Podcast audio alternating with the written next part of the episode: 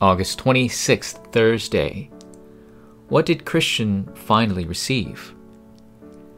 And as I slept, I dreamed a dream. I dreamed, could not understand why only Christian had a heavy burden on his back. When he was in the city of destruction, Christian did not think about the reason why he had this burden. But now he was in the battlefield, where he was frantically fighting like a warrior, and doing everything he could to throw away this burden. Now I saw in my dream that the highway up which Christian was to go was fenced on both sides with a wall, and that wall was called salvation. Up this way, therefore, burdened, Christian ran, but not without great difficulty, because of the heavy load on his back. He ran on thus until he came to a place where there was a hill, and upon that hill stood a cross, and a little below, at the bottom, was a sepulchre. So I saw in my dream that just as Christian came up to the cross, his burden fell off his shoulders and back, and began to tumble, until it came to the mouth of the sepulchre, where it fell in, and I saw it no more. Christian was shocked. He didn't do anything other than just look at the cross, and he was set free from his burden. He witnessed this scene with his own eyes, but he could not believe what he had just seen. Shocked, he stood there speechless, but it was a sure fact that the heavy burden was no longer on Christian's back.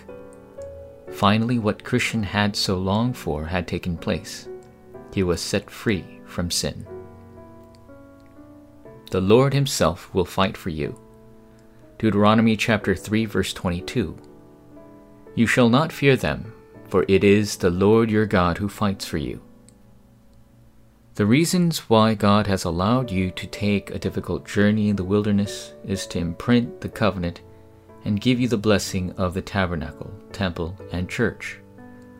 What is imprinted during the wilderness will surely be relayed to the next generation and become answers that will move the age. Then what are the answers that God has prepared? Number one, the answer of rightfulness.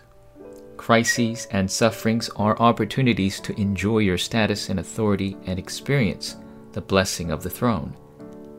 In other words, the Lord God will fight for you and break down darkness.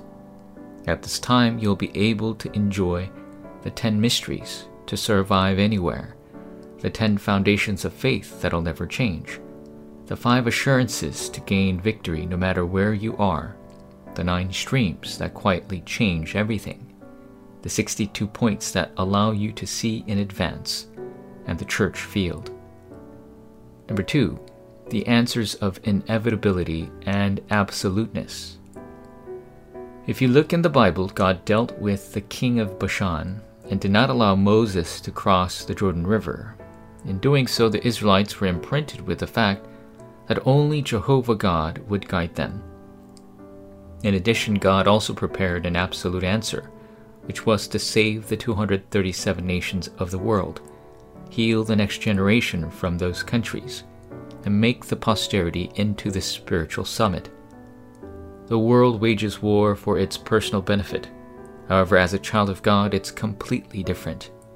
Your war has already been won. Just remember that it's a spiritual war to save the world and its people.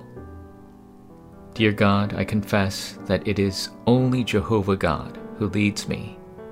Help me to enjoy my status and authority and become imprinted with the blessing of the throne. I pray in the name of Jesus Christ. Amen.